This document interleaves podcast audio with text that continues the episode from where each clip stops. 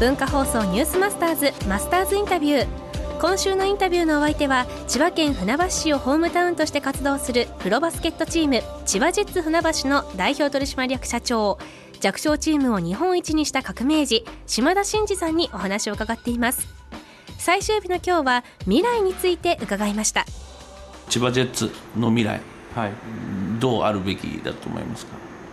そうですね。まああのまあ今この6年かけてそのベンベンチャーだと思ってやってきてますし、はい、スポーツ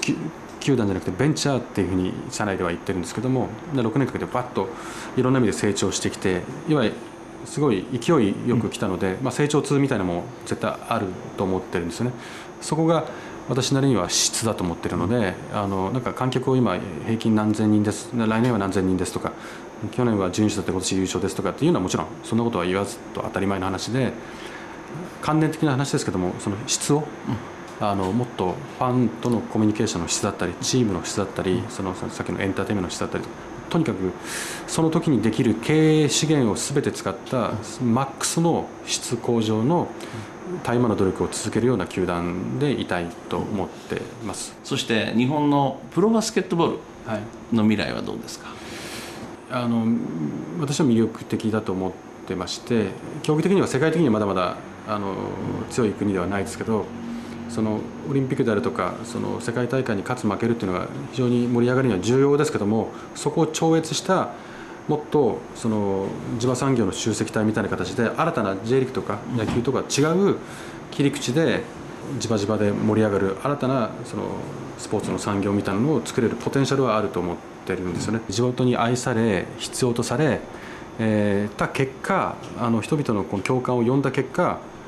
例えばジェッツであればジェッツがあって好きだから船橋に住みたいとか、試合が、あのもう全試合見たいから船橋のアリーナの近くに住んじゃうとか、うん、なんかそういう感覚まで到達させることを目指したいという意味で地域愛着という言葉を使わせてもらってます、ね、はい、代表の未来、はい、どうしますかこれから。あんまり考えてないんですけど、ね、正直言ってこう何かをやりたいとか、はい、あのこれしたいあれしたいとかって結構結構いろんな社長と飲んだり食べたりしてると次これやりたいんだよねとかあれやりたいんだよねとかっていろいろ聞くんですけどもう本当に純粋に私あまりないんですよね。38で会社を売却して M&A をした時からもうなんですかそうそういう感覚ってもう全然もう消えちゃってて、うん、ジェッツも瀕死だったから自分がやった方がいいと思ったからやりましたし今回 B リーグに引き受けたのも自分が関わった方が多分いいと思ったんで、まあ、オファーも頂いていいと思ったんでやりましたし、まあ、多分今後もこういう生き方で必要とされてこういうのに助けてくれとかここを一緒にやりませんかとか本当にいいと思ったら多分やるんだと思うんですよね。その時にピュアな目でですね、あの見てよしと思った時があればつどつど決断していくんじゃないかなと思います。えー、どうしてもね、えー、自分のチームを大きくしたい気持ちがいっぱいでスポンサー集めることばかりに集中したがちなんだけども、まあ、島田社長の一番良かったのはやっぱり地場産業の集合集合体ということでやっぱ観客数を上げるということにやっぱ注力を注いだっていうのは、はい、ファンを増やすってことは長期安定政権じゃないけどもいわゆるシートのシートを買ってくれることを増やすことが一番その財源としては安定してくるってことなんだよね。まあこの島田さんは多分 B リーグの今副会長やられてますけど B リーグのトップに上り詰めると思います。まあ、そんな中でもこういう人に預けられるその B リーグはこれから楽しみな